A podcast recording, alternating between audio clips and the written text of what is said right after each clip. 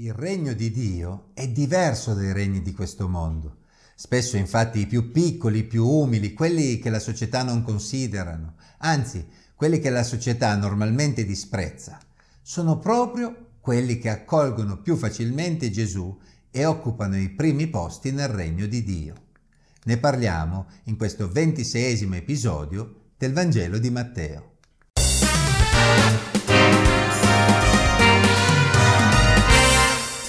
Nel precedente episodio abbiamo visto che Gesù aveva appena fatto un bilancio del ministero di Giovanni il Battista, concludendo che molti non lo avevano compreso, non avevano approfittato di quel ministero e ora stavano per commettere lo stesso errore con Gesù stesso.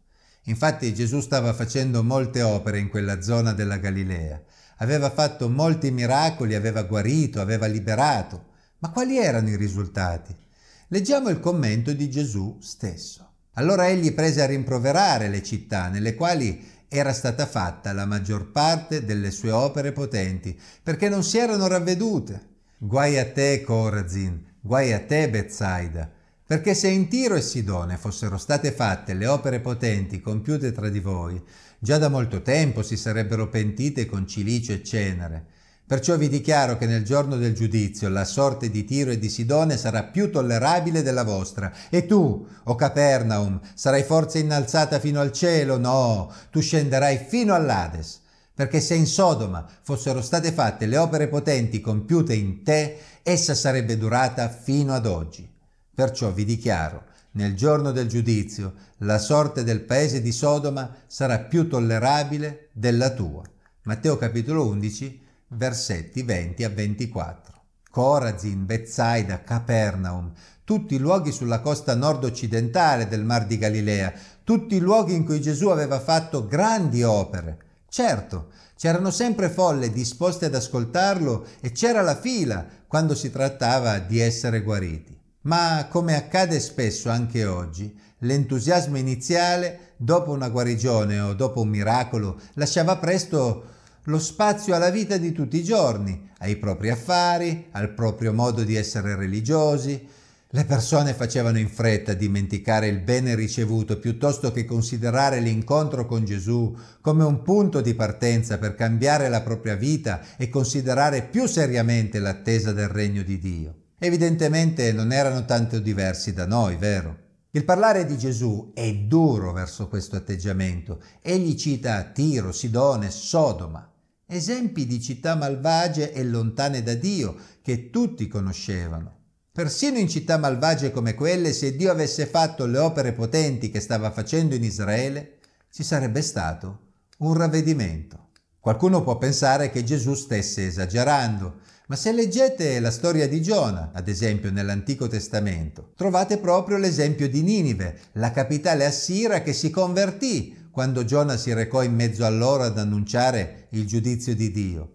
Anche una città malvagia come Ninive aveva avuto la saggezza di ravvedersi per evitare la distruzione. Le parole di Gesù non erano quindi così campate in aria. Gesù stava facendo davvero grandi cose in mezzo al suo popolo, stava facendo segni che dimostravano inequivocabilmente il fatto che lui fosse il Messia. Eppure la gente non veniva scossa dal suo messaggio, non si univa al gioioso movimento di persone che seguivano Gesù, ma continuava la sua vita come se nulla fosse. Le parole di Gesù sono molto serie.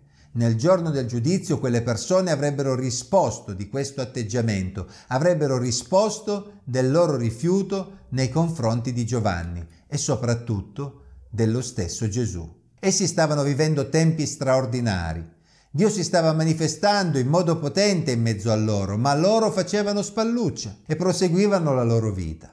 L'Evangelista Matteo nel raccogliere il suo materiale collega a questo episodio un'altra dichiarazione di Gesù che in qualche modo ci mostra l'altro lato della medaglia. Anche se la maggioranza stava rifiutando il regno di Dio, c'era una minoranza che aveva capito. In quel tempo Gesù prese a dire, Io ti rendo lode, o Padre, Signore del cielo e della terra, perché hai nascosto queste cose ai sapienti e agli intelligenti e le hai rivelate ai piccoli. Sì, Padre, perché così ti è piaciuto. Matteo capitolo 11, versetti 25 e 26. I capi religiosi, farisei, scribi, dottori della legge, sadducei, erano considerati tra i più sapienti in mezzo al popolo di Israele. Essi erano le guide, essi erano coloro da cui andava la povera gente per avere delle risposte.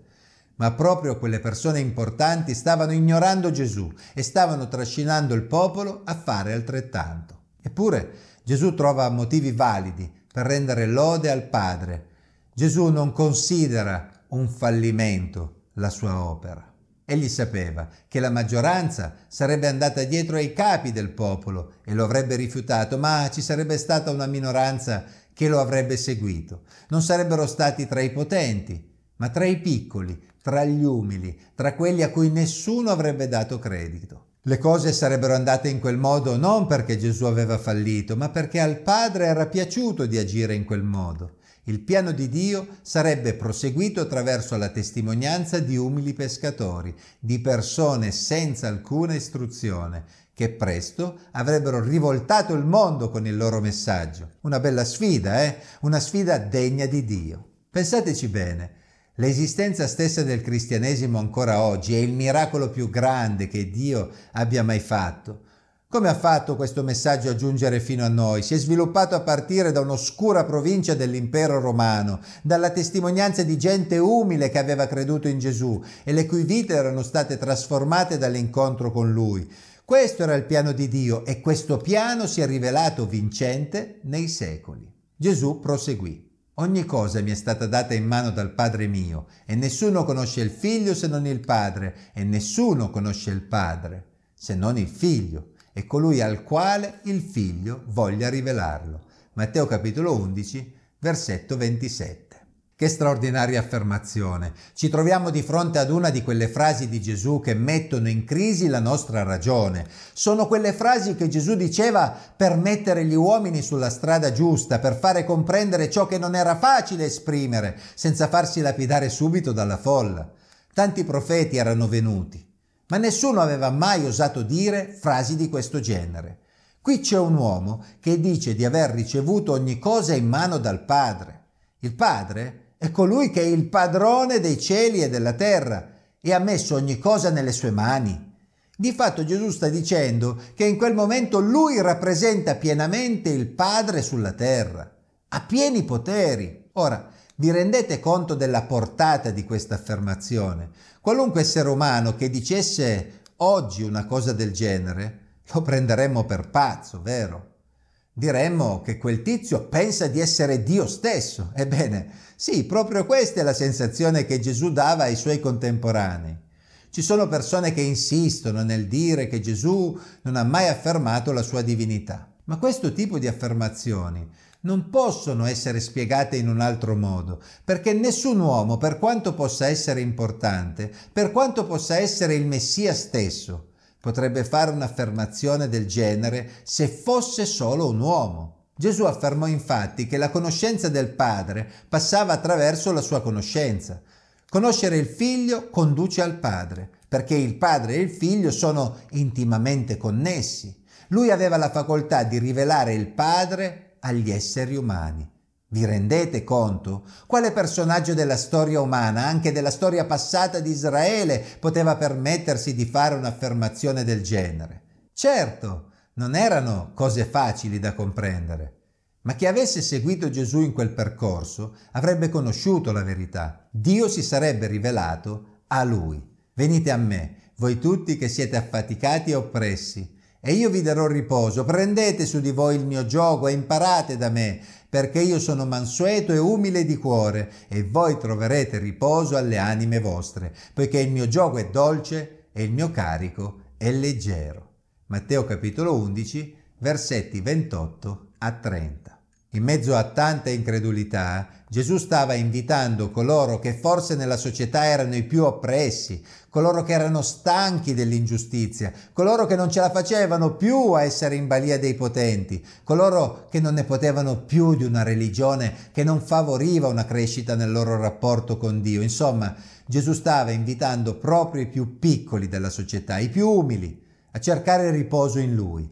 Anche se Gesù era il Re, non avrebbe messo un gioco su di loro per obbligarli ad ubbidirgli. Egli li invitava a prenderlo volontariamente, ponendo la propria fiducia in lui e scoprendo che quel gioco sarebbe stato dolce, il carico sarebbe stato leggero. Infatti Gesù era un re diverso da tutti gli altri, non un re duro e prepotente, ma un re mansueto e umile, che li avrebbe accompagnati nella loro vita, sarebbe stato vicino a loro in ogni momento e lui stesso li avrebbe aiutati a portare i carichi che la vita avrebbe messo sulle loro spalle. Quelle parole di Gesù sono valide ancora oggi. Quanti di noi sono stanchi e oppressi? Quanti vorrebbero vedere la pace e la giustizia? Quanti sono stanchi della prepotenza, dell'ingiustizia che regna in questo mondo? Se siamo abbastanza piccoli da essere ricettivi alla voce di Dio, prestiamo ascolto e andiamo verso di Lui, quel Re che ha dato la sua vita per noi è il medesimo che ritornerà per rimettere a posto le cose. Andiamo a Lui oggi e troveremo finalmente riposo per la nostra anima. Grazie per l'attenzione. Ciao a tutti, alla prossima.